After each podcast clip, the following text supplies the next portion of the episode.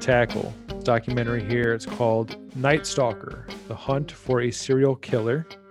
It's a four-part miniseries. Came out January 2021, and it's about serial killer Richard Ramirez and his uh, reign of terror in the Los Angeles, well, greater Los Angeles, San Francisco area in the early Southern California, really. Yes, Southern California, right, in the early 1980s. Um, like I said, it was released 2021. It was released 70s. on. It was Wait. released. It was like 80s. It was released on Netflix. Uh, executive produced by Eli Holzman, Aaron Saidman, Tiller Russell, and Tim Walsh. Like I said, it's a four-part series. Each episode runs about uh, about 48 to 50 minutes, something like that. Kind of just details the start of the investigation um, regarding to what was then believed to be the first the first murder up into his uh, capture and sentencing. So let's just get right into it. Matt, what did overall, um, what did you, what did you think about this documentary?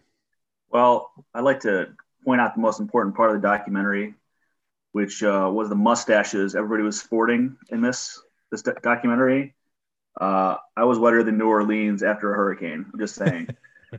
um, but uh, I mean, it was it was pretty crazy. I I I knew he was a sick bastard. I've done a little research on him in the past, listened to some podcasts on him. It didn't, but it didn't really give me his in depth view into how how what a disgusting piece of shit this person was. Mm-hmm.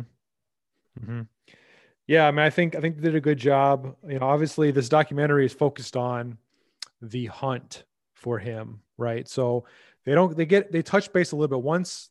You know, I guess we should premise this by, or preface all this by saying there are going to be spoilers. If you haven't seen the documentary yet, obviously we're going to spoil the shit out of it. Also, just as a little side note to that, these are just our opinions. Uh, these are what we believe. It's what we think. We're not in any way defending his actions or defending anybody in this documentary uh, whatsoever. We're just gonna doc- we're just making comments on what we But We will condemn them. Yeah, we'll condemn them. We'll, yeah, we'll condemn the things we don't like, but uh, we're not in any way supporting anybody's nonsense. Uh, we're just giving you our opinion on what we thought about the documentary. But anyway, that being said, I think they did a good job of detailing the the hunt for him, the search for him. You know, they don't really get into much of like why he was the way he was. They touch base on that a little bit, like I think in episode three or four. Uh, once they determine his identity, they kind of touch base a little bit on how he had, you know, suffered some trauma in his childhood and all that stuff. Um, but that's just kind of like glossed over because the majority of the documentary is about The hunt's not the killer. yeah, exactly. The, the the the crimes he committed and the victims and the way he did what he did, especially how brutal it was. So, in comparison to how other true, this is obviously a true crime documentary. In comparison to how other documentaries have handled true crime, whether it be serial killers or one of murders or whatever, do you think this one did anything different or unique, or was this kind of just like every every other one? Well, I feel like usually when it's documentaries on serial killers or it's a podcast or whatever else, they're always talking about, you know, the killer did this, the killer did that. You never hear really, you sort of like the police are included, obviously, but they're not heavily focused on. Uh, this one was is all about the investigation. It was all about the cops. Uh, I feel like so they introduced the two main cops in the first episode. It was Gil. I can't remember his last name, Um, I guess I'll find out in a second. And Frank Salerno. Yeah, Gil? Carri- Gil Carrillo and Frank Saler- Salerno. Yes. Uh, I felt like they really delved far deeper into Gil's background than they needed to. Mhm. It was like five minutes where they're just like, oh, yeah, he uh, grew up in the streets and then he went to Vietnam. And like everybody that went to Vietnam, saw some horrible shit. Mhm. And then he came back and decided to be a cop. And he went to college and blah, blah, blah, blah, blah, which is all great. But I'm, I want to hear about the them hunting the killer. When they Mhm. introduced Frank Salerno, they're like, hey, this is Frank. He catches bad guys, Yeah, he's a badass. which is really, yeah, which is really all you need to know. Yeah, like, he's a badass and he hunts serial killers. And that was basically the whole thing. He's like, yeah, it was just so much better to me. Um, just they didn't clutter it up with a lot of useful information I really didn't need to know. Right, right. Yeah, so let's, let's get right into it. Like you, like you said, episode one, it starts out like you said, introduces uh, Detective Gil Carrillo. and uh, kind of gives his background as being a Vietnam vet, and then he goes to college. And like you said, they go pretty big into his background, and I think it might be because you know he he he was the guy who first kind of theorized that some of these murders were connected or that they were they were similar and that possibly the same guy had been involved or was involved in all this. So yeah, they did go quite a bit into his background. One thing I thought and this is kind of you'll see this throughout the rest of the series you know just the way that the way that the different parts because you so in, in this in this this whole series here you have obviously you have this the, at this most for the most part the unknown suspect right? You don't know who the, the, the bad guy is but you yeah. have like this guy committing the murders. You have all the victims. You have the police department. You have the police officers the law enforcement involved in the investigation. And you have like the media chiming in. And it's funny to me. Now I guess I don't know it's funny, but it's like in episode one when they first introduced some of the members of the media, the local media out there, like they they speak so highly of some of these cops. Um, like they're like I think the one guy refers to the homicide unit as the bulldogs or something, which I mean Yeah, some nonsense name. I mean it's just it's it's just like it seemed like people were circle jerking each other for a little bit. Now, obviously, later on, you there was some tension. Obviously, when you find out what happened you know, with the investigation and how it related to the things the media did. But I mean, it just seems like there's like circle jerking going on, which I don't understand. I mean, you're a police I officer. I feel like that's, I feel like that's one of those things where it's 30 years later or 40 years later, and they're like, hey, uh, we hated each other 30 years ago. Let's not bring that up now. So now they can look back at each other and kind of respect each other a little bit. But at the time, I'm I'm almost positive, just from the way they're the cops like the reporters kept you know being like, oh, you know, he's such a he's such a stone faced guy, blah blah blah, you know, so hard to read him, and the cops were like, yeah, I uh, didn't tell them anything. Like it's pretty clear that they didn't have a high opinion of each other, and maybe the reporters were good enough at being in front of a camera to like kind of sidetrack away from that, like, oh yeah, we had our ups and downs, and the cops were just like, yeah, we don't we don't like reporters. They are bad people. right. Right. So, so yeah. So anyway, so it goes on, and then uh, it details about how Gil becomes a police officer of the sheriff's department, and he's, you know, a good road cop, and he ends he ends up uh, finally uh, making detective. He's a homicide detective. Uh, into he's in his thirties at this point. One thing, man. Again, I, I I guess it's for the drama. I don't know. I don't. I don't know why you'd even include this, but it's such a fucking lie. So at one point, this is this is this is so off topic for the rest of the documentary. But at one point, Gil is talking about how uh, after made detective, he's sitting in an Italian restaurant with Frank Salerno and guys from the homicide the homicide bureau. Yeah. And he's like, I'm sitting in an Italian restaurant. I don't know what to order. I don't know any of this stuff is. And I'm sitting there. I'm thinking, wow, how crazy is it? I think to myself, you're telling me you're a man in his 30s and you're claiming you've never had Italian food in your life. You don't know what Italian food is. I ordered chicken parmesan or something. I don't, I don't know what I'm eating. I don't know what I ordered. You're telling me, Gil, you're telling me that you never had Italian food before that moment. Look at you, Gil. Well, look at you. I mean, from his very deep and convoluted backstory that he managed to give the entire nation, um, he came from a very poor neighborhood, and uh, then he joined the army. Then he got out and he was a student, and then he was a beat cop. Now, at the time, none of those professions obviously paid well. So maybe he was just sticking but to his neighborhood. But you're telling me that at some point during all the, all those travels, being in the military, right? Being being I'm not saying he ate it would have eaten at a five star Italian restaurant at some point, but you're telling me this motherfucker didn't know what chicken parmesan was? I don't believe. swing by the Olive Garden. I don't. Yeah, I don't. I don't believe that shit for a second. That was such. A, that was such nonsense. I don't know why they even included it. Why would you even say that? You know that's not true. It can't possibly be true. But anyway, I mean, what? Whatever. That's fine. I mean, I guess just to show you how disconnected he was from this the moment, I guess, or something. I don't. I don't fucking know. But anyway, they're, they're old. They're old now. So then the documentary gets into it. Right, it gets into it. So then it gets into it. Get the, get the first get the first couple homicides, and uh, they're trying to figure out what's what's going on. Actually, actually, let me backpedal. In the first murder, he shot a woman, and then he tried to shoot her roommate. Oh, he shot her, her roommate, but it bounced off her car keys and threw her down. Yes. Which I was like, uh, are these car keys made out of the same thing as Wolverine's bones? Like, how did that stop a bullet? But then on top of that, she ran off, which is good instinct when a serial killer shoots you and then goes into the house after your roommate. But then she circles back around to try to go through the front door. Mm-hmm.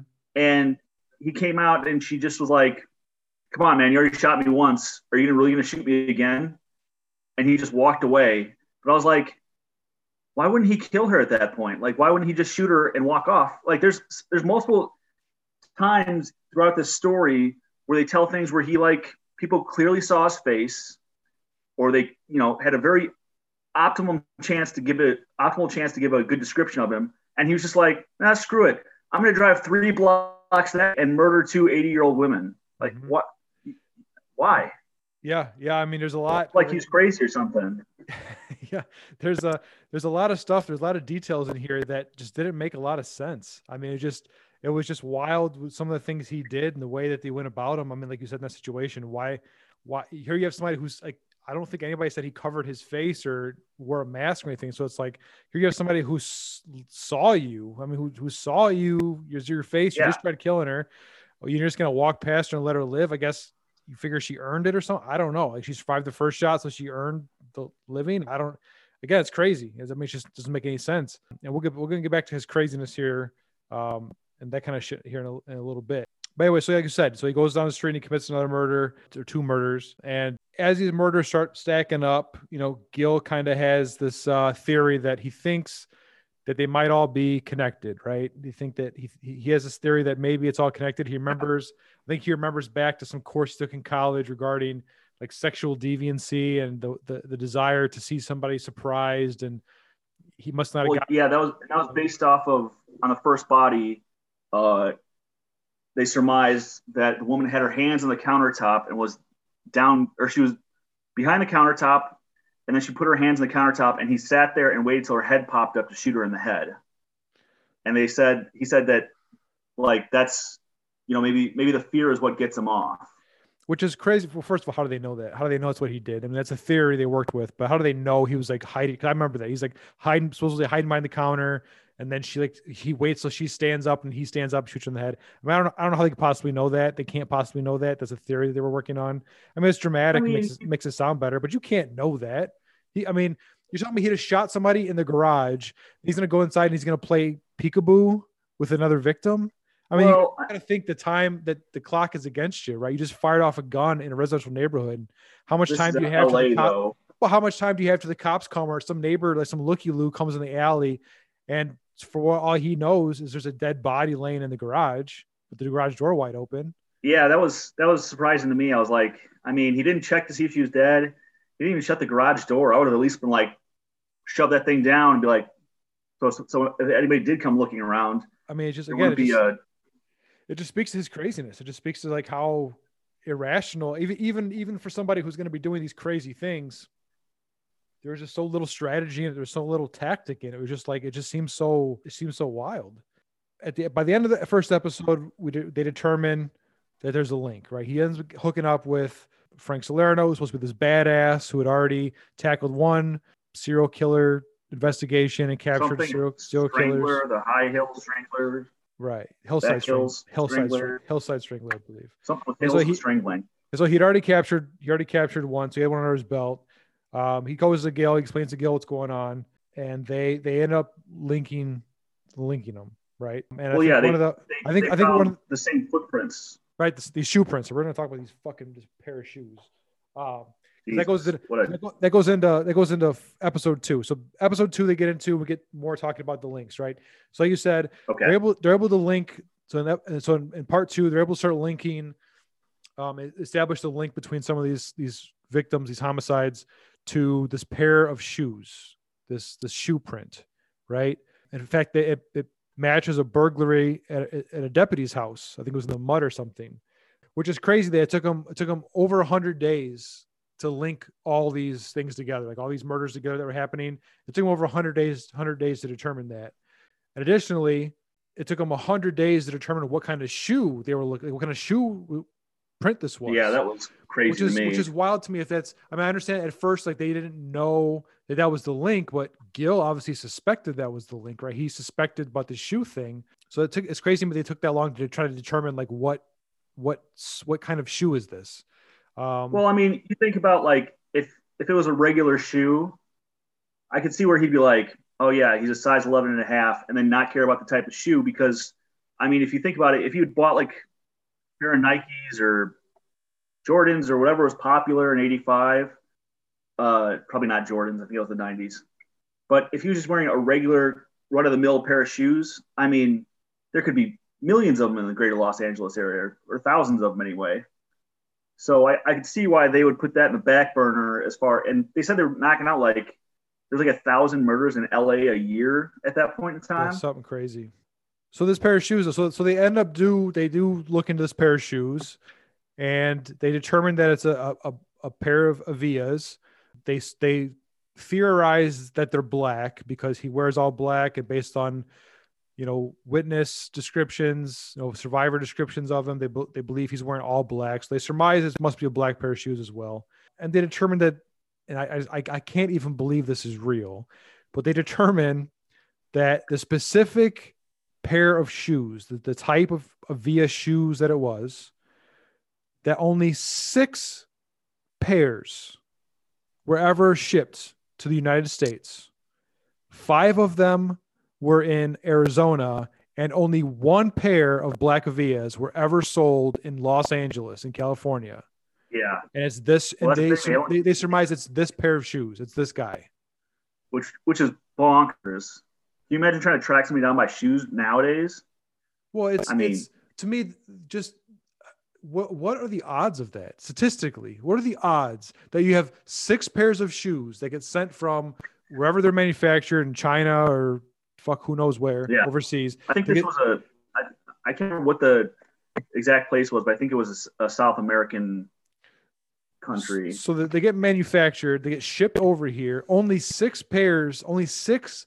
First of all, who sh- who makes, who manufactures and ships only six pairs of one kind of shoe? That doesn't make any sense. That, that right there doesn't make any sense to me. They made st- this, this company, Avia, only made six black pairs of this shoe to send to the United States. That makes no fucking sense. But anyway, that's what they did apparently. And then only w- five five of the six, the entire United States, five pairs go to Arizona. Only one fucking pair goes to California, and this motherfucker ends up getting them. The, the yeah, and the, and the serial possible- killer's one that buys them. the one the, the rarest fucking shoe you could have this is the one motherfucker walking around wearing them i mean it's just crazy it's so improbable statistically it's crazy i mean i, I, He's I, fucking Cinderella. That's I- what he is. I if, the, if the crazy shoe fits first of all i Yeah. wonder because you know eventually obviously later on in the episodes they release that they have this link with the shoes um i wonder if it i wonder how avia's like sales like i wonder how they did do you think their shoes tanked or do you think it like increased And I'm sure. Well, I mean, when they caught the guy, there he had fans. So you, you got to assume that. I mean, I'm sure a lot of people were like, "I'm wearing those fucking shoes," but some of are like, "This makes me so dark and edgy because a serial killer wore an off-brand pair of these shoes." Because an actual sociopath is the only person in fucking Los Angeles to be wearing this type of shoe. do you do you think that there's I mean, do you think there's ever been an attempt or an attempt by somebody, some fucking idiot marketing person who's like, dude, we should capitalize on this. Let's make a pair of night stalkers, like tennis, like Avia shoes. You know what I mean? Like, because you know there, like there are people who buy like they'll buy like fucking hair clippings of serial killers and shit, and they'll buy like serial Yeah. killer can shit in his hand and wipe it on the wipe it on a piece of paper and call it a painting, and people will pay thousands of dollars Yeah. for it. I mean, somebody somebody would probably buy a pair of night stalkers, right? If Avia's Yeah, I mean, listening, you- if Avia's listening, yeah. hit, hit us up. But um, we'll, Night Stalkers. we'll- If they look cool, I'd probably wear them. I'm just saying. we'll do a we'll Not you know, not because Richard Ramirez, but you know, they look comfy. Why not? um, I'm gonna put them on when I'm running through my neighbor's yards in the middle of the night. so, so that episode episode two continues and we get into it where at one point there's a a, a stolen vehicle that is recovered um Yeah. he, he he steals a car and they end up recovering the stolen vehicle I, if i remember correctly the los angeles county sheriff's department they wanted to print the vehicle but lapd said no it's our jurisdiction it's in our it's our custody we'll take care of it we'll print the car and Yeah. then as it turns out this fucking car never gets printed what do you, they I mean, found it. It was so hot that it destroyed everything. yeah so i mean what do you what, and there's a couple different. There's, there's another example. Uh, let's just fast forward a little bit. There's another example with LAPD screws the fucking pooch here with the the panic alarm in the dentist office. Know we're skipping ahead a little bit Oh here, Jesus! but they but so Gil and his team put two undercover cops in the actual office to to because they figured this guy's gonna be gonna come back. He's got a tooth problem. He's gonna come back. He's in pain, and they put him in the fucking office. And then for budget, I mean, there's a serial killer on the loose, but for budget reasons, we can't afford to put two cops in the office. We have how many cops probably sitting on their ass doing nothing on the street every day, but we can't afford to put two in this, this office to catch a serial killer. But I digress. And so then they Yeah. decide, well, LAPD, it's their jurisdiction. They're going to put in a, a, a panic alarm. They'll install a panic alarm um, that the dentist can hit if uh, if this psycho comes in. Sure enough, he, he came in and uh, the panic alarm didn't fucking work. So that's that's 0 and 2 for LAPD on this. Yeah, I both of those situations, I was like, man, that really sucks because both of those situations, you could have stopped the killings right there. He was like halfway through his murder spree at that point. You could have saved like a bunch of lives. But I mean, let's be honest. Back in the '80s, '70s, and '80s, LAPD didn't exactly have a sterling reputation as far as handling, you know, issues like this. And the first couple murders were minorities. I don't know if that had anything to do with it, but I mean, it, it wasn't. From what I, I've heard, it wasn't a great area to be a minority and be around cops in at, at that point in time. That's true. If I'm if I'm wrong, feel free to uh, email me at I don't actually care about your opinion.com and uh, I'll make sure I get to that eventually.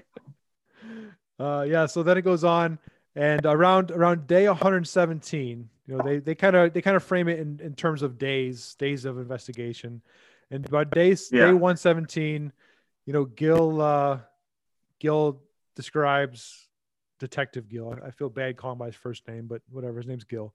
Um, Yeah, he he he uh he details about how he had a like a panic attack kind of thing in the middle of the night and I think just that just goes to show like how fucking nuts this whole thing was and how they were running these guys into the ground. I mean, I can't imagine how effective you are when you're working off three hours sleep, four hours sleep.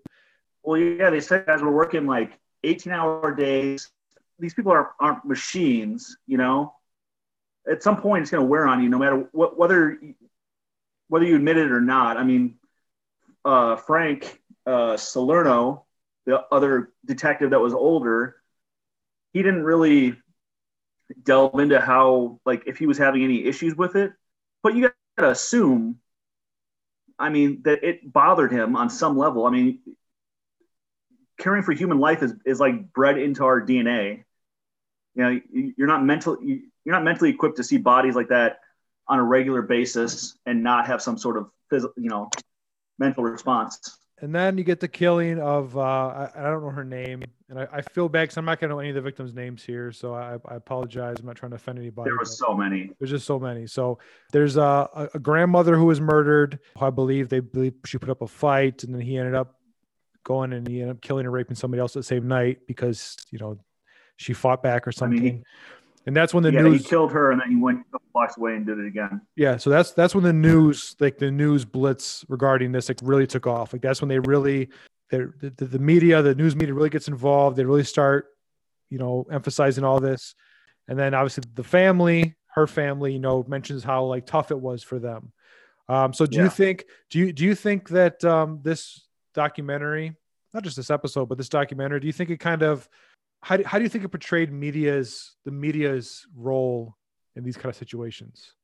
Well, first, I'd like to say uh, that when I was watching that episode, and they're like, "Yeah, you know, according to what we, what the cops found or whatever else, it appears she put up a fight and he was forced to kill her." I was like, "Good for you, Grandma! Like that's that's badass." Because most people, you know, you get a gun shoved in your face, knife shoved in your face, you know, it's it's fight or flight, and some people just either try to run or they panic and can't do anything. And this old lady put up a fight to the point where he was forced to kill her. And he, I mean, it's it's terrible that he did, but I mean, she, on the plus side, he didn't get to assault her like he'd done to so many of his other victims. Also, do we?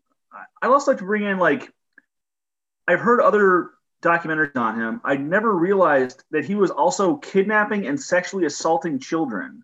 They didn't tie it to him because they, they, didn't want to bring the kids through the court system, mm-hmm. and he was already facing life in prison with like a million murders. But this whole debacle, this guy was kidnapping children out of their home, taking them to an alternate location, raping them, and then dropping them off near a payphone to call the police so the parents would come get them.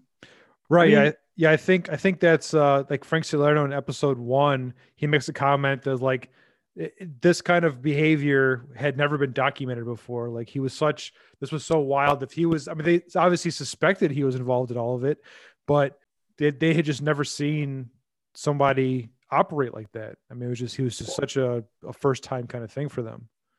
And that's when I was going. I was going through my true crime phase.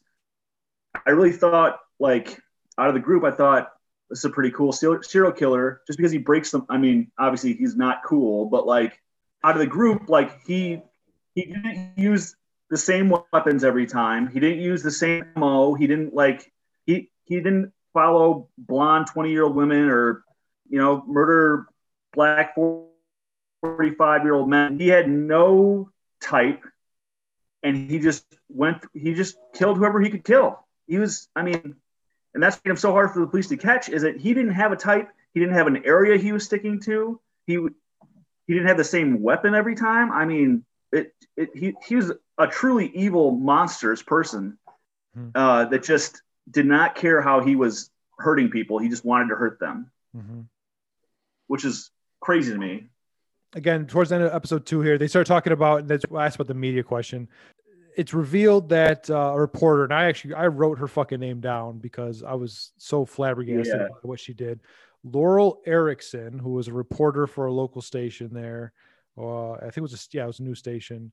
She gets information. Obviously, the, the, the department's leaking somewhere. Information gets out that they have uh, a shoe that they're looking at. That the shoe is connecting all these yeah. things together, and so she leverages this for as a for an interview, right? She threatens basically to release this key part of their investigation, um, so that she can get some kind of exclusive fucking interview with these guys. First of all, what a fucking bitch. Number one, and number two, um, I mean, how, to me uh, again again so let me ask you again like how, how do you think that how do you think this documentary portrayed media's the media's role in this the hunt for richard ramirez well i think up until the very end when they disseminated his picture and his name and said this is the night stalker this is the guy we're looking for the media and any politician attached to this at all just fucked the pooch so hard i mean they made it harder on the cops. They gave away information they weren't supposed to give away, which helped him hide. Uh, it's terrible to say, but like it's one of those things where you're like, if the police didn't have to keep people informed, the media might not have, you know, maybe they would have caught him faster, or maybe they wouldn't have. I don't know, but you know, at least at least at one point, I, I was specifically thinking, oh my god, I can't believe that they just that it was a mayor of San Francisco or something like that, mm-hmm. or it was either mayor of LA or the mayor. Of, no, it was mayor of San Francisco. San Francisco Dianne Feinstein. Yeah, she said, "Oh, uh, you know, we're looking for this guy. He wears black Avia shoes." And up until that point, that hadn't been released, and because of that, they never recovered the shoes. That would have been a pretty slam. I mean, that would have been a slam dunk right there. That that would have knocked out a whole lot of the the court process. Well, yeah, especially considering how fucking rare those shoes apparently were. I mean, those have to be the uh, rarest fucking shoes on earth. Yeah, like yeah. I mean, I think uh, we'll get into it here. Episode three kind of gets more into the media too. I don't know, man. I think the media, they definitely were instrumental. Especially we'll talk about an episode when we get back to part four. I mean, obviously the media was instrumental in him being captured because let's face it, that's how he got captured. Yeah. Well, but yeah. But but in episode three, so episode three it starts again. We talked about the dentist office thing when LAPD fucked up the panic alarm and he goes in to get his teeth fixed. And do fucking, you remember what led them to the the fact that he used that dentist? Uh, I, I think I think. Oh, it was in the car. It was in the car. He had he left a the card, a, the business a, card, the dental business card. Yeah, That's he left right. the business card for the dentist's office and the stolen car. Well, which again, I mean, the, the finger the fingerprints were gone, and at, at that time, because like they said in the documentary, I don't know what episode it was, but at the time there was no like digital or database for fingerprints. Even if they pulled a fingerprint off, it wouldn't have led them to a suspect. It just would have allowed them to link a, a suspect that they had to the crimes. Yeah. So, so that wouldn't have like a, a fingerprint wouldn't have expedited his capture. It just would have been able to help them pinpoint if they had somebody in mind. But the business card was huge. I mean, the business card that that could have been a game changer. I mean, that could that was a break that, that could have been the break you needed to catch the fucking guy, and it was. I mean, they were right, but because of incompetence, he fucking again skates, he gets his fucking teeth kind of fixed, I guess, and he fucking skates, and then other fucking people die. Yeah, Detective Gil said that when they showed up at the dentist office and started asking questions, the dentist said, "Oh yeah, he uh, he was here five days ago." Mm-hmm. and they've been holding that that car for like it's like a month or 2 Mm-hmm. or something crazy. it was like it was a really long time. For I mean, you'd think if somebody said, "Hey, a serial killer probably stole this car," you know, they'd be kind of light a fire under their ass. But Mm-hmm. all that is that macho dick waving contest bullshit where the LAPD's like, "We'll find them ourselves by not actually doing anything," and the detectives are like, "Hey, could you get off your asses, please?"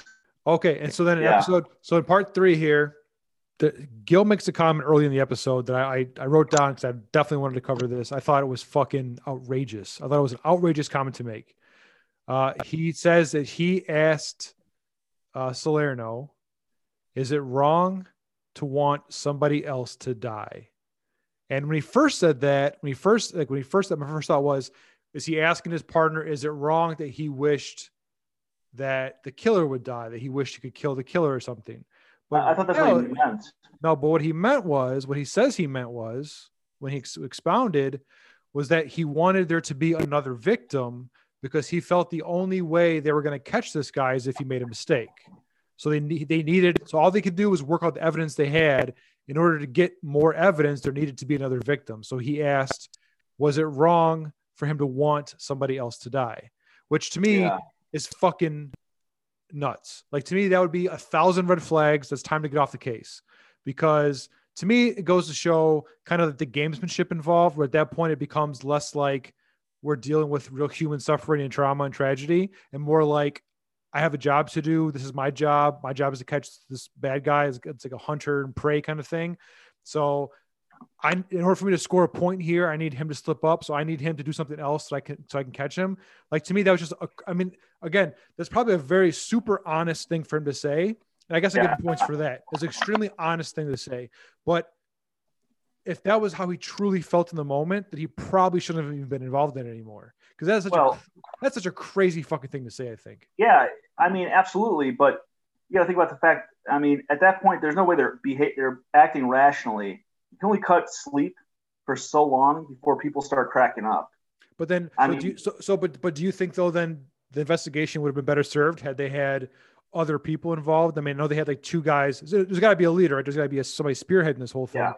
But I mean, would they have been better served to have like more people on it, or or more people in at the top of it, or something?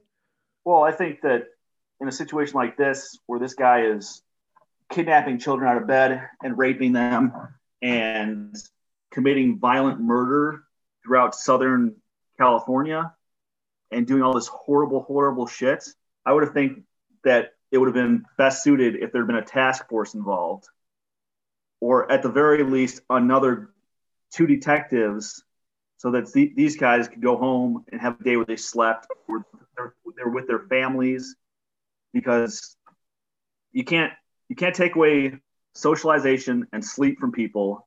It makes people irrational. It makes them not function well. People's brains are going to start acting acting wonky, which is probably why Detective Gil woke up having a panic attack and cleared his house with his pistol because he was sure that the killer was at his house.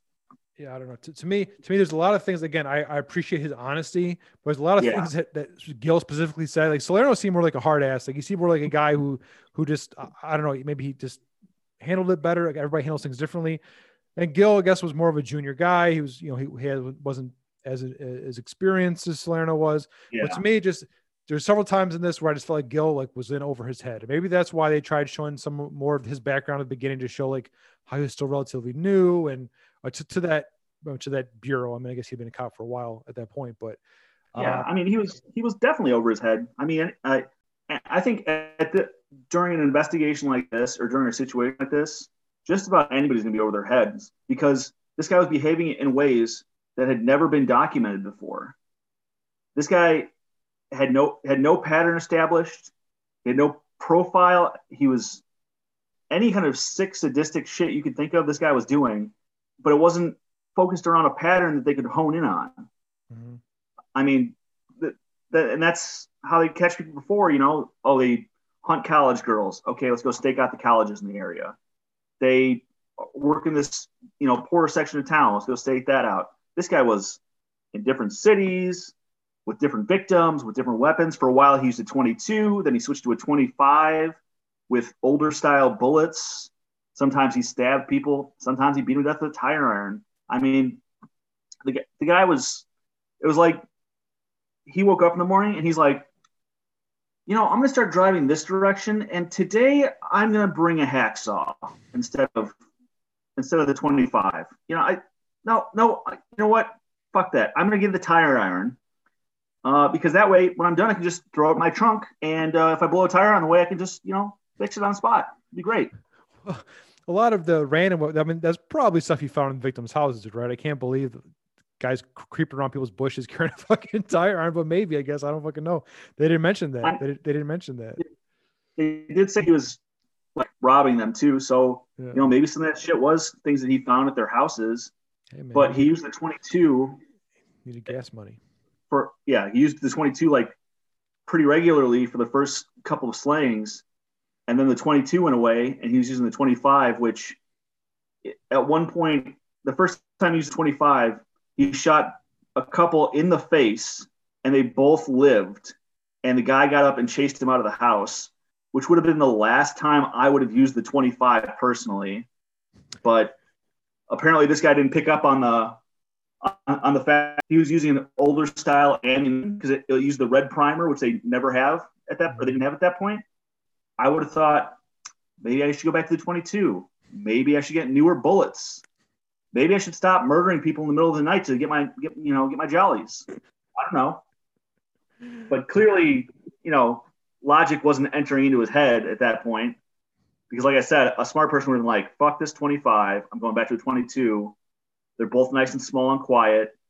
Uh, when I shot people with 22, they stayed dead, except for that lady who Matrix one yeah, that who Matrix style blocked the bullet with her car keys. Then another thing here, uh, episode three, they get into it. They start talking about more the media frenzy, right? And it, I mean, it was an absolute fucking media frenzy. And one of the things I thought was um, uh, one of the journalists, I think it was a newspaper guy, editor or something. He, uh, this, this Richard Ramirez, he had several different names that the, the media, every, like every station tried giving him a different name, right? He was this, he was oh, that. Suck. And then somebody ends up sticking and giving him the Night Stalker, which apparently, according to the journalist, is the brand, the quote, the branding that that stuck. Which yeah. to me is well, like it's wild to me that they look at it like again. It just goes to show like in their in their mindset. The media's mindset was this is just like our job. So like we're gonna find a way to make this as crazy as possible. So let's call them something. What's scary? The val, this valley or whatever. That's not scary enough. That's not scary. Enough. Night Stalker. That's fucking. That'll get that'll get people fucking you know watching TV. That'll get them buying newspapers. That's look at the competition. They had they had the walk-in killer, uh-huh. which that doesn't even scary. It just I I, I would if I heard that name, I wouldn't even know how to react to that. Some guy came in, he's like, "I'm the walk-in killer." I'd be like, "Seriously? What? The walk-in killer? Who came up with that shit? Obviously not him." So Night Stalker just sounded the coolest, I think. I well, mean, definitely sounded the cool. And then later, I mean, fucking uh, apparently Richard Ramirez himself thought it was cool because later he tells like a victim that he is the Night Stalker. So apparently he thought it was neat. He thought he, he liked it, um, which I guess is important. But anyway, so the media creates a, at this point now the media creates a frenzy. It's absolute frenzy. They mentioned gun scale, sales skyrocket, lock sales skyrocket, self defense class, you know, enrollment skyrockets. Just the whole city's going fucking nuts because you have this random guy who's running around, he's killing people randomly. Well, you know as well as I do that karate stops bullets. Well, I mean, so, I, I don't know what people. I mean, I guess something's better than nothing, but just to me, like it's just again, like, like a slingshot would have been better. Just, just saying. I, I feel like this is like the story. This is like the story is oldest time, where the media takes a situation and they make it fucking worse by creating an absolute feeding frenzy around it because monetarily it's beneficial to everybody involved. You know. Well, on on that on that note, and don't get me wrong, I fucking hate the media. All right, because everybody's in somebody else's pocket. But on that note, it is their job to set out the news the way this guy was going around just walking into people's houses and opening up windows and doing it i mean it, it had to be it had to be said because back you know back in the day people didn't lock their doors.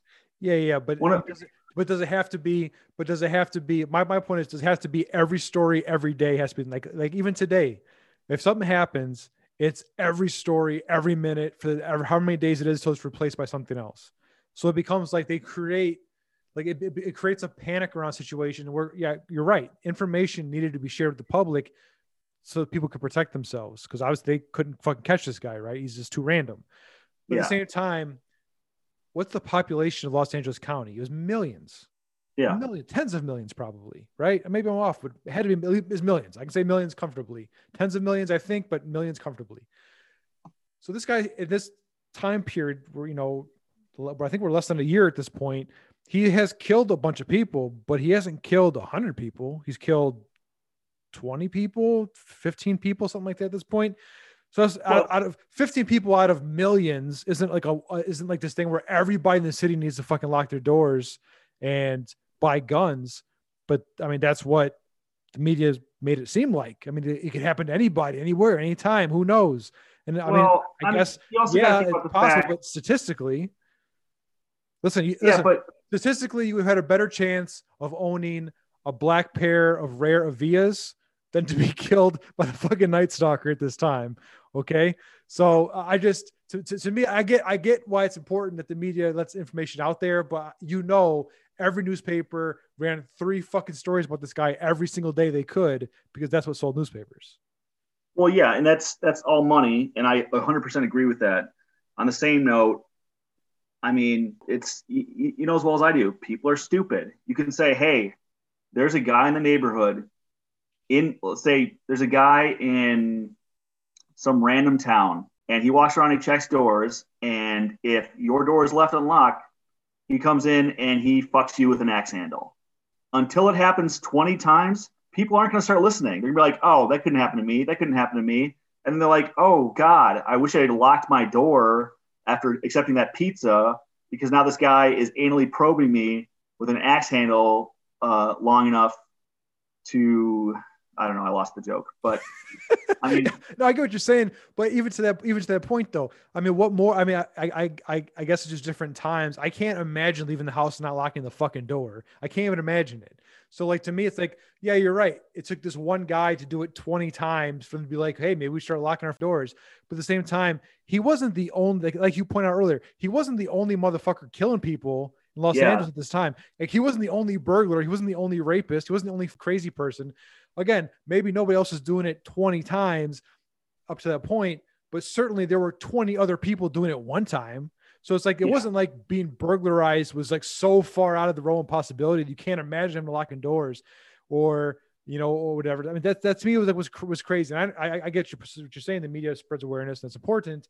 But at the same time, it's like why, why are there so many fucking unlocked doors? Because I mean, when you look at it, I don't I don't think he broke into any house. I think he just found unlocked windows and doors and climbed in.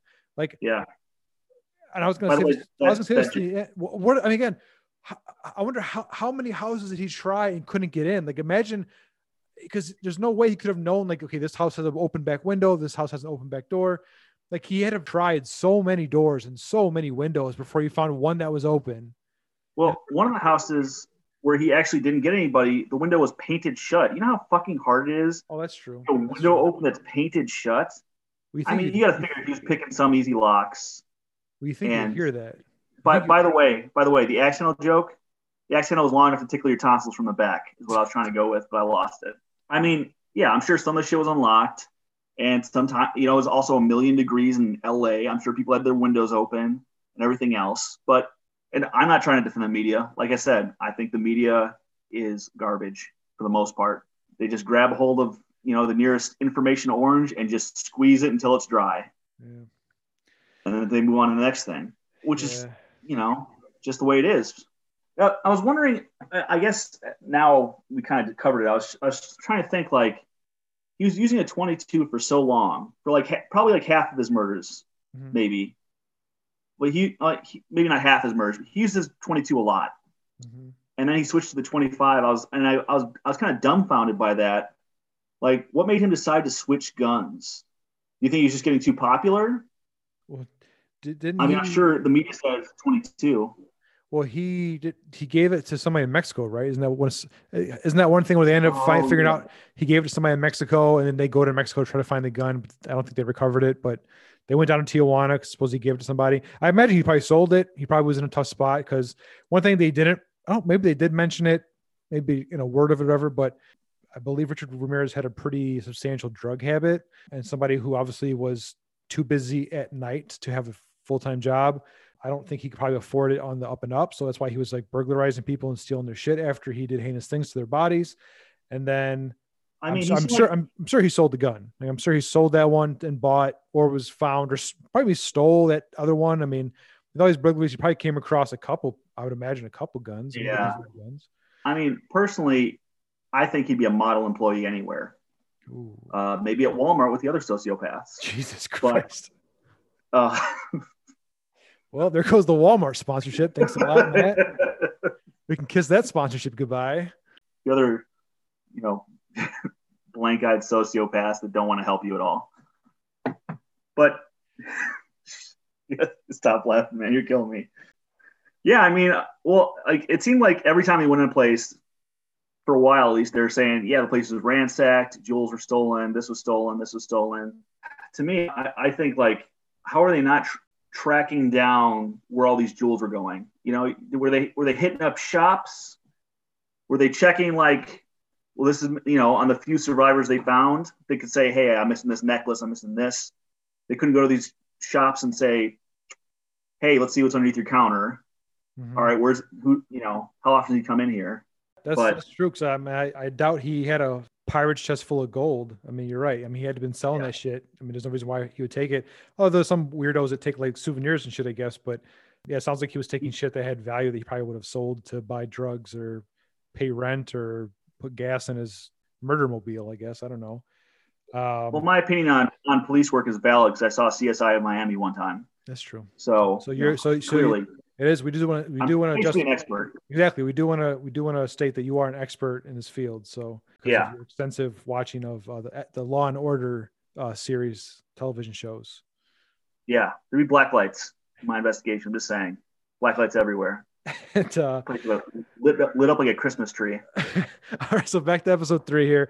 So he ends up uh, taking a little road trip up to San Francisco, and he ends up uh, can, you know taking the party up there with him. And then that, again, that's where the media ends up getting out that supposedly there's there's wall writings and there's there's pentagrams. I think he calls himself Jack the Ripper or something on one of the murders. Um, so that all gets out, and then they end up you know linking, you know, L.A. and San Francisco end up linking the murders, right? They understand now that okay, he's obviously up here doing things that he was doing down Yeah. there. And then it comes out and Mayor Diane Feinstein comes out and says, fuck it. I'm gonna give up everything. So she tells everything. She gives information about the ballistics, how the ballistics match. She gives up the shoe print matching. She gives out information about the vehicle, right? So she gives it all up in a news conference, which Los Angeles was apparently pissed off about. So then, Oh yeah. so well, then she gave away she gave away all their secret information that they were going to use to bust him. right, I mean, yeah, after that. After that, there was no more Avia prints because the motherfucker probably threw his shoes in the river or brought him back to Tijuana wherever the fuck he bought him from. So then, Sheriff, LA County Sheriff Block, he goes, he does a press conference, which essentially his press conference accomplished nothing but publicly shamed San Francisco. But I guess you know, tit for tat. I guess we can banter like children in the news. Um, It's just a, I mean, it's just over a murder investigation. It wasn't that serious. So Right. playground fighting is clearly allowed at that point. And the thing is, like my, my take when I thought about this, my my because at first I first heard, I was like that that fucking bitch. I can't believe why would she give out information yeah. and jeopardize the investigation, right? Like I can't fucking believe. It. I think that's like the first inclination. But actually, if you think about it, though, the information she gave out doesn't it doesn't really keep them from preventing future crime, right? Because it wasn't like they well, knew. Well, no, but if they, they know who was, was been wearing black Adidas shoes that would have had you know fourteen different because some right. of the some of the footprints they found was in blood. Right. So you, you know those shoes weren't clean. Right. So they could have used that to been like open and shut to build a case, right? I mean, so it would have it would have made it. It may, obviously her releasing the information, them releasing the information, obviously made it harder for them to link future crimes to the previous ones, right? But it doesn't really stop them. Yeah. It doesn't really hinder their, their, efforts at prevention or or stopping them from doing something in the future. It's just a way of them being able to link future things to the, the past thing. So yeah, it was a shitbag thing for her to do um, in that moment. But personally, I blame whoever gave her the information because they should have said, "Hey, this is the information that's safe for the public, you know, and this is information we have, but you can't share it with the public." Mm-hmm. Somebody should have said, "Don't fucking say this part." Mm-hmm. You know, mm-hmm. obviously she's trying to alert the people in San Francisco, which is her duty. They're they're her people. That hey, there's a serial killer running running amok through here. You know, one of the 38 serial killers in California in the mid 80s mm-hmm. because apparently even serial killers love the weather out there. You know, somebody should have said, "Hey, listen, this information, you cannot spread this information. This information is just us.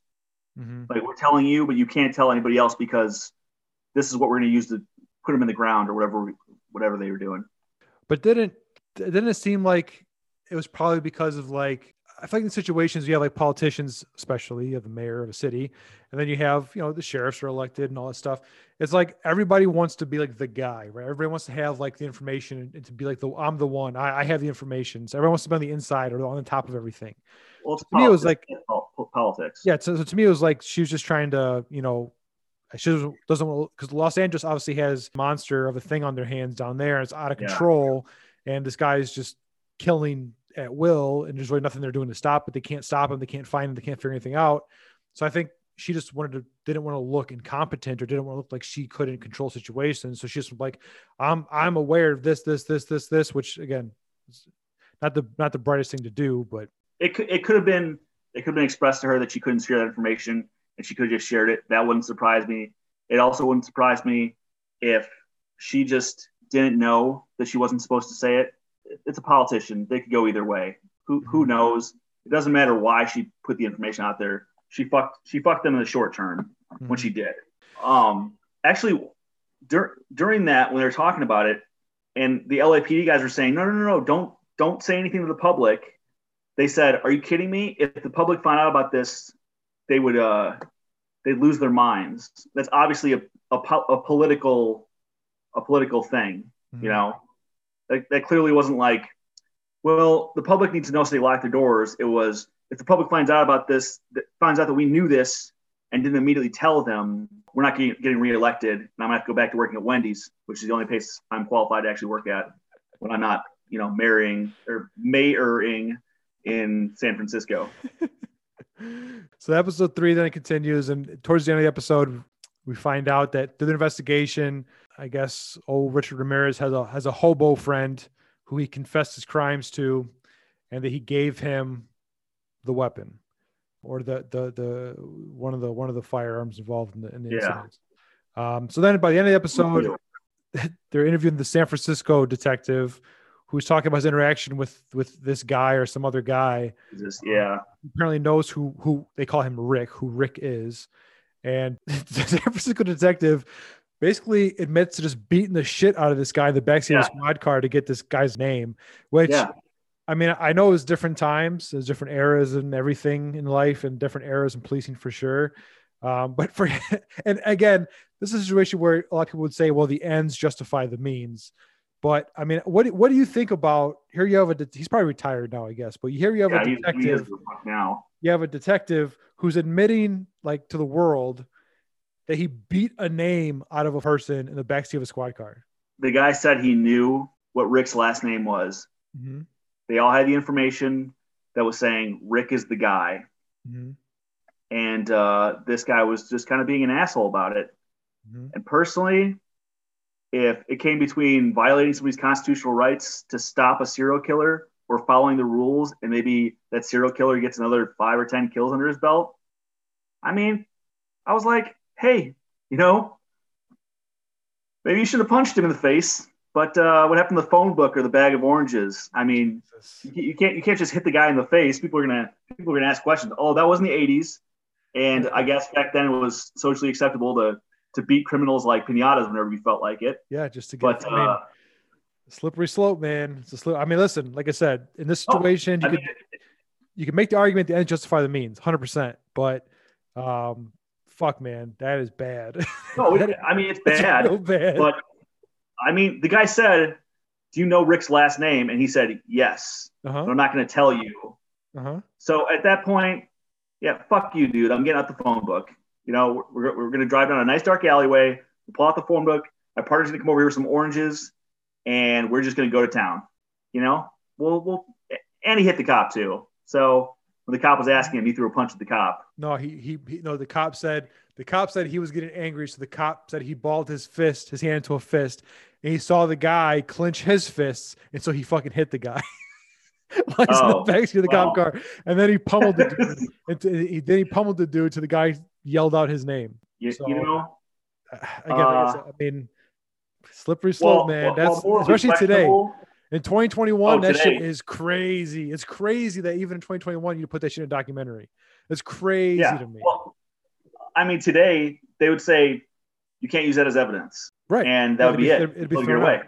Right, it'd be thrown out. Back then, they're like, "Oh, uh, how many times you hit him? Anywhere vital? Is he? He's not. He's not coughing blood, is he? Just peeing it? Oh, okay. Yeah, he's fine then. Don't worry about it.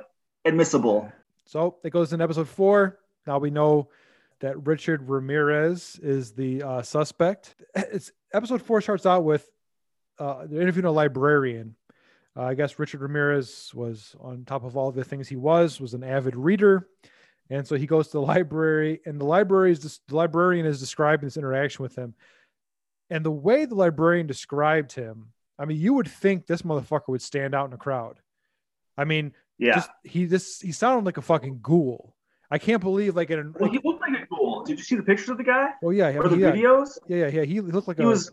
He was really tall, really thin. He had fucked up teeth, and his eyes. I, they looked like they were pure black. It looked like on the on the TV show Supernatural when a demon is infesting somebody. Like that dude was. I just looking at him, I was like, yeah, I could see him murdering and dismembering and raping a bunch of people. yeah, I mean, he looked he looked fucking crazy. I mean, you would think uh, in my mind, like I'm, I'm listening to the librarian. I mean, you, you, obviously you have to think like, okay, obviously whoever do these Yeah. kind of things has got to be a crazy person. But I'm listening to the librarian describe this guy. The only thing I think of was like, you would think if you lived in Los Angeles County in the greater Los Angeles area at, during this time period where there's this crazy murder on the loose, and you see Yeah. this motherfucker with that description, even if he didn't say anything to you, if you just see him walking down the street or he's standing behind you at the convenience store or he's at, by at the gas station with you or something, my mind like, Yeah. that's got to be him. That's got to be that motherfucker right there because he he he looks like a, a demon. You know what I mean? Like he just sounded maybe he did call. just like the he was dirty and he smelled and he had fucked up teeth and you just think like, dude, how many people tried calling this motherfucker? I mean, one thing we went out, we did one thing we skipped over that I meant to talk about earlier, like episode one, is the the renderings, the artist renderings. They don't look anything like this motherfucker. There's one that looked pretty close to him. The rest of them look like nothing Yeah. like him. So I guess those, I guess you know th- that shit wouldn't have mattered. But anyway, yeah, it's just But it's just wild. when they when they brought in the when they brought in the the witnesses, they were like, yeah, it's that guy. yeah, yeah, yeah, for the lineup. And before yeah. they they'd use different lineups, and the witnesses were like, "Yeah, I don't, I don't think he's in there," because remember they caught that one creep that was just following women. Hey man, that's yeah, episode one. Yeah, they find that guy who's just cruising for tail.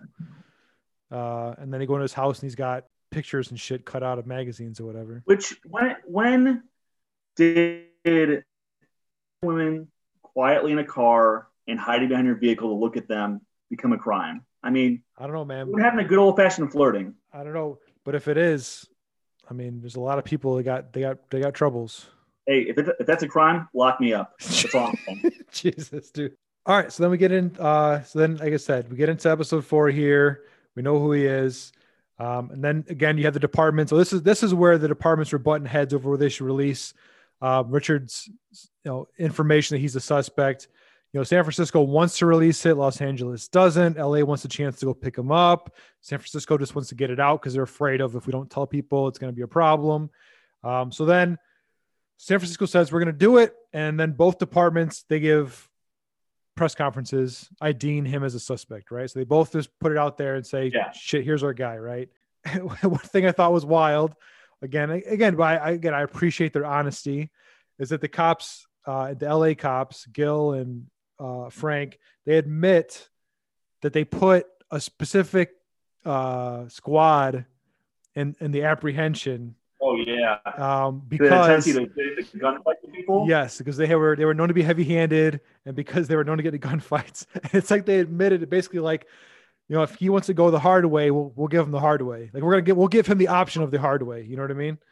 Um, which again, Listen. 2021 is crazy to say, but I appreciate their honesty. I mean, Yeah, I was just say. I mean, Frank said that, and my like my my kind of interpretation of their partnership was that it was always Gil was the good cop and Frank was the bad cop, and Frank just seemed like he was like really old school, like mhm. hey, you know, maybe they'll take him in, maybe they'll shoot him in the face. Either way, he's off the streets, right?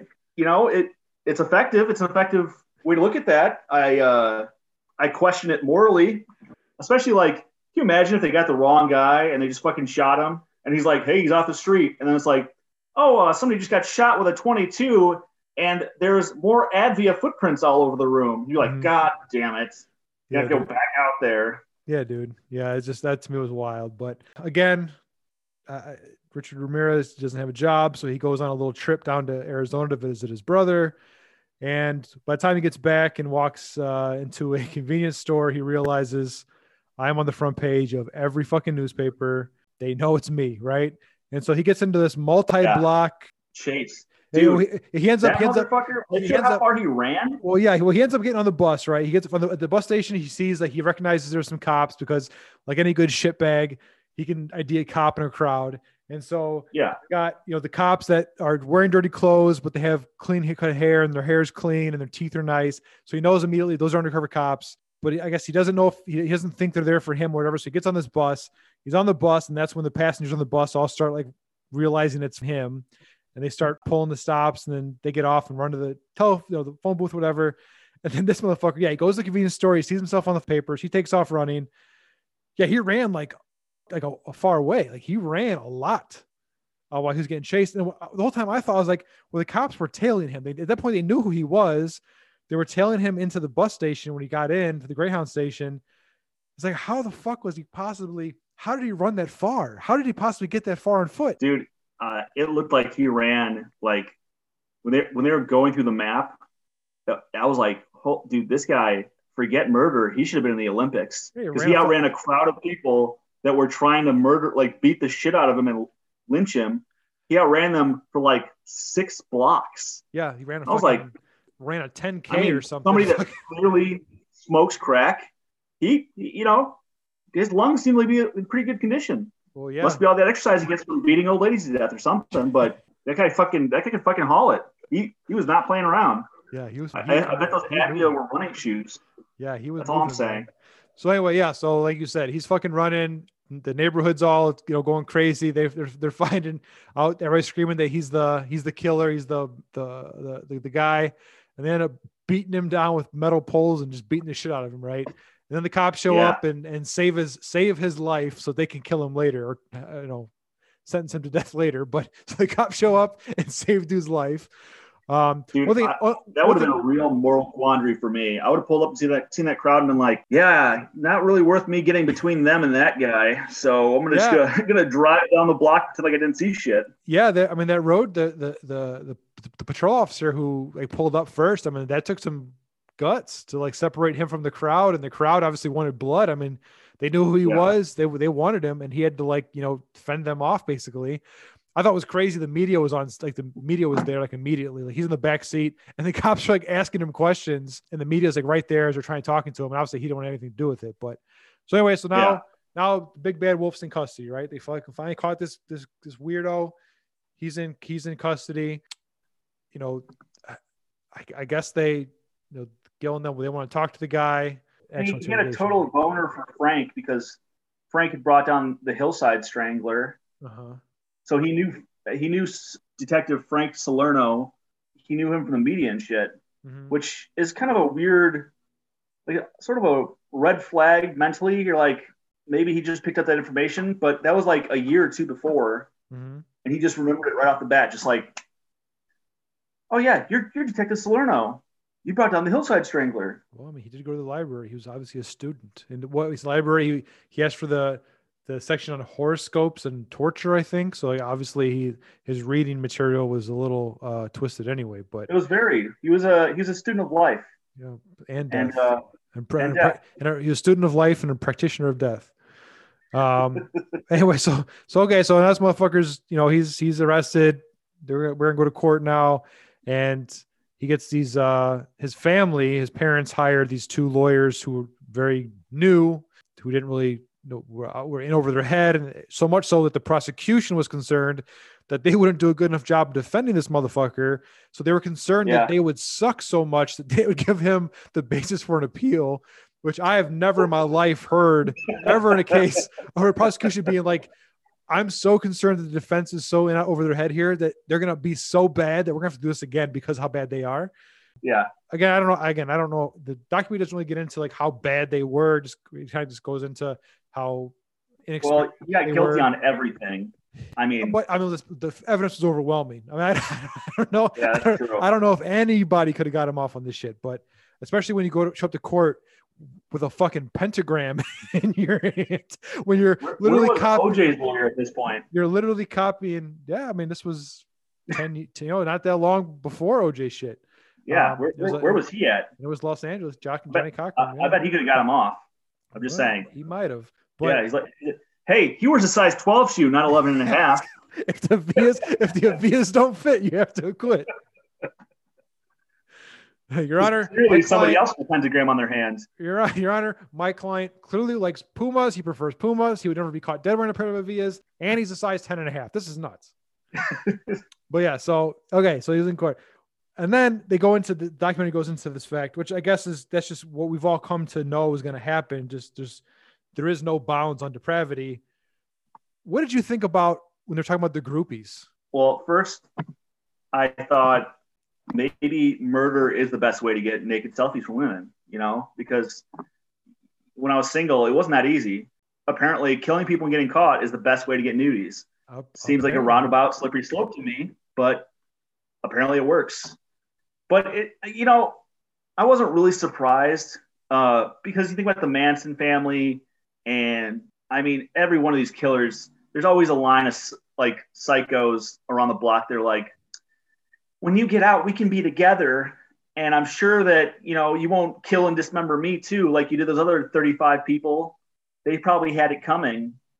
You know, it's, there's always some psycho out there that, that thinks that it's hot or, I mean, people are, people are fucked up, man. Yeah, but it's fucking wild. I mean, listen, I know they say like, you know, some girls are into bad guys, but this guy's like the baddest guy. I mean, he was he was kidnapping children. He was killing and raping old people. I mean, it was like it, it, it wasn't it wasn't you know, it wasn't like he was just some like, you know, I, I don't, I don't want to downplay it because it wasn't like he was just like some like a domestic abuser. This guy was a or- demon. This Yeah, he was, was- a demon in human skin. Exactly. And like and again, I'm not trying to downplay domestic abuse. It's terrible. Don't fucking do it. But I'm just saying, like, in, in the spectrum of crime, see, I'm, I can get dragged for that shit for sure. But listen, in the spectrum of crime, he's on like the very most extreme ends, right? And it's not like Yeah. he's like it's hard to it's hard to in your head formulate a redemption plan for this guy. It's hard to formulate a, a, a- an idea of how he could possibly be reformed because this shit is so far to one side. It's like how I mean, they say like women like bad guys, women like pro like pet projects, guys they can change, guys they can fix. It's like, listen, lady, ain't nobody gonna fix this motherfucker, and he ain't just a Yeah. bad guy. He is the baddest guy. Like you don't want no He- part of he's this. like a rabid animal. But I mean, it's just it's just to me that I mean, again, we've come we've we've come to expect that out of these situations, right? And probably because of this case and other cases like it. But yeah, I mean, some of the girls that show up to court wearing like all black and it's sent a picture. And, and I was expecting like bridge trolls, but I mean, some of the girls were not terrible. You know what I mean? And so it's like it's, I was it's gonna like say, I was just gonna say, I was like, some of these pictures, man, like, I I'd be trying to break out of prison. Give you know? something to live for, right? Yeah, uh, give so, me something to fight for. So I mean, yeah, I, I don't know, man. I mean, apparently, I, mean, I, don't, I think it was kind of wasted on him, though. I don't think any of those girls were his type. So, so I, think it was well, kind of wasted. On, him. I think well, was the issue. Well, that's again not his type. Yeah. So yeah, so yeah, these fucking groupies. So they get this guilty verdict. Obviously, clearly, this guy's. Yeah. I think it's 19 counts of murder. He gets sentenced to 19 death sentences. Eventually, gets sentenced to death you know, one thing I thought was strange, and I, I, I again with this documentary, I, I know why they did it. I guess I understand that they're trying to like humanize the detectives in this, but I thought it was such a strange choice for them that they talk about after the verdict, and Gil talks about he goes home and he cries because his dad wasn't alive to see it. Like, dude, that was just, weird bit of information. That was strange because, like, because uh, it just showed, like, again, how removed he must have become to the situation and yeah. it was just like he was like like he was more proud of himself for having caught this guy than he was glad that this guy can't hurt anybody else. Like that's how it came across to me. Well, it's like like that's that, they kind of portrayed it like and they went back and forth like because right before that right they're talking about where they go and interview some of the kids and one of the kids is like willing to testify and then you know he's talking about how he went to the kid step out and he's crying in the kitchen and then the prosecutor whoever comes in and says we're going to dismiss all these cases against him because you've already got him on the other shit which I understand to spare the kids the trauma. But it's like so it's shown that he's like humanized about it, but then like that to me was just such like a a selfish, egotistical like thing to throw in at the very end. Like that's how you're gonna end it with Gil crying because his dad didn't live long enough to see him catch a serial killer. You know, it's like you know when you were when you, when you were talking about how he said, "Man, is it is it wrong that I, I want for him to commit another murder?" It, it's one of those things that uh that Nietzsche used, and then that guy, uh, the other guy, who was a detective that they caught the that that other California killer that got away with it forever. Is uh, beware that when fighting monsters, you do not become a monster. For when you gaze into the abyss, the gate, the abyss also gazes back to you. So the whole time he's tracking this guy, and he's getting into his head, and he's trying to do all this stuff. That's got to change you on some level. Mm-hmm. You can't you can't put 150 days or how, however long this crazy spree went on, you can't put yourself after him and thinking like him for 150 days and not have something happen, like not have some changes to your psyche. Yeah, it's true. I mean, the, the documentary is literally called The Hunt for uh, the serial killer, right? The Hunt yeah. for a serial killer. I'm sure, so, so I'm I mean, sure it's they, an ego thing too for him. Oh, of course, as oh, for sure, it's an ego thing. But like, yeah, like, like you're saying, like they're literally hunting somebody who hunts. So in order to hunt a hunter, yeah, you got to hunt. You got to get in that mindset, like you're saying. So I understand. I just, to me, I just thought that was such a weird, like, story. It's such a weird thing to put at the end. Like, I, again, I get it. I understand his dad was proud of him, and I'm not taking that away from him, but just uh, like that, that can't be the most important feeling that you that you felt after you got a guilty verdict on these. Like, it's got to be a sense of relief. Like, it's got to be a so, sense of yeah accomplishment, I guess. But uh, yeah, I was just say I, I feel like you'd be so relieved that it was over just because it's over. Right. You know, he got to go to his sister's wedding afterwards. You know, I'm sure he got some sleep at some point. Maybe he got his wife and kids had left. So he'd probably been without sex for a couple of weeks at least. I mean, all that stress and no sex on top of it. I'd be I'd be bouncing up and down when I finally caught that guy. Fuck you, dude. My wife's coming back and I'm about to get laid. dude. So they get the guilty verdicts. He gets sentenced to death. And then, because there's no justice in the world, Richard Ramirez dies of cancer in 2013. Doesn't Which, get killed by the state. It was 30 years later. Yep. How's it? Not 30 years. 20 well, years. Yeah. Close. Yeah. How, how's that fucking happen? Appeal, like he was so unequivocally, obviously guilty, and they're just like, eh, we'll just let him sit in solitary for 20 years. Yeah, I don't. Yeah, I mean, it's it's crazy. I think it's wild. I mean, um, that he was able to just sit in jail that long until nature took him out. You know, it's just that's, why the death penalty doesn't work. I mean, I'm sure not practical. I'm sure he appealed. I'm sure he appealed a bunch of times. And that just delayed everything. Yeah, I'm reading here that uh, in 2006 he filed some appeals, or there, there's a first round of appeals ended unsuccessfully. um, and they upheld his death sentence. And then at the time of his death, um, he had additional appeals pending. So yeah. fuck that guy. Yeah. So, so, uh, so that there we go. We're at the end of the end, end, end, end of the uh, documentary here. So, what overall, like overall, what did you think about the documentary? What was your overall take on it? I thought the documentary was very well done. They kept like littering these random scenes. Like at one point, there like it showed like a close up of a rat eating and like its tongue coming out, mm-hmm. and then it'd be like bang bang, and then you're like, what the fuck was a rat about? What, what did that have to do with anything? Or it'd be like, you know, they'd be talking and you'd see a, a drop of blood fall down and then another drop of blood. And, and that was kind of, I'm sure it was for the ambiance to keep you interested. But for me, I was like, I felt like it kept sidetracking me from the story because I was just like, what in the fuck are these people trying to do right now? Like the rat. I, what, what it, it just grossed me out. I, but overall, I thought the documentary was very well done. I enjoyed it a lot, here, seeing it from the cops' perspectives. Frank Salerno, MVP. Uh, I think I liked him the best. Uh, Gil was great, but uh, I, I, feel like Frank Salerno was like that old school guy that's in every movie where the chief's like, "You're gonna give me a heart attack if you keep doing this shit, Frank." And Frank's like, "I just beat a suspect half to death, but he gave me the name." God damn it, Frank! Somebody get a vet in here to take care of this guy's injuries. You know.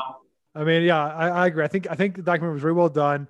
I think it falls it fell into a lot of the true crime tropes. I mean, you have like you said, like the nitty gritty, um, you know, like these like kind of weird scenes, like with the rat. You so mentioned with the rat. It's just, you know, the, the, it was, you know, eh, but that's how they all are. I mean, that's how it just that's like the the yeah. blueprint for true crime documentaries is is is that you know. So um, I guess I understand it from that. I mean, it is one of the better true crime documentaries I've seen recently that I can remember.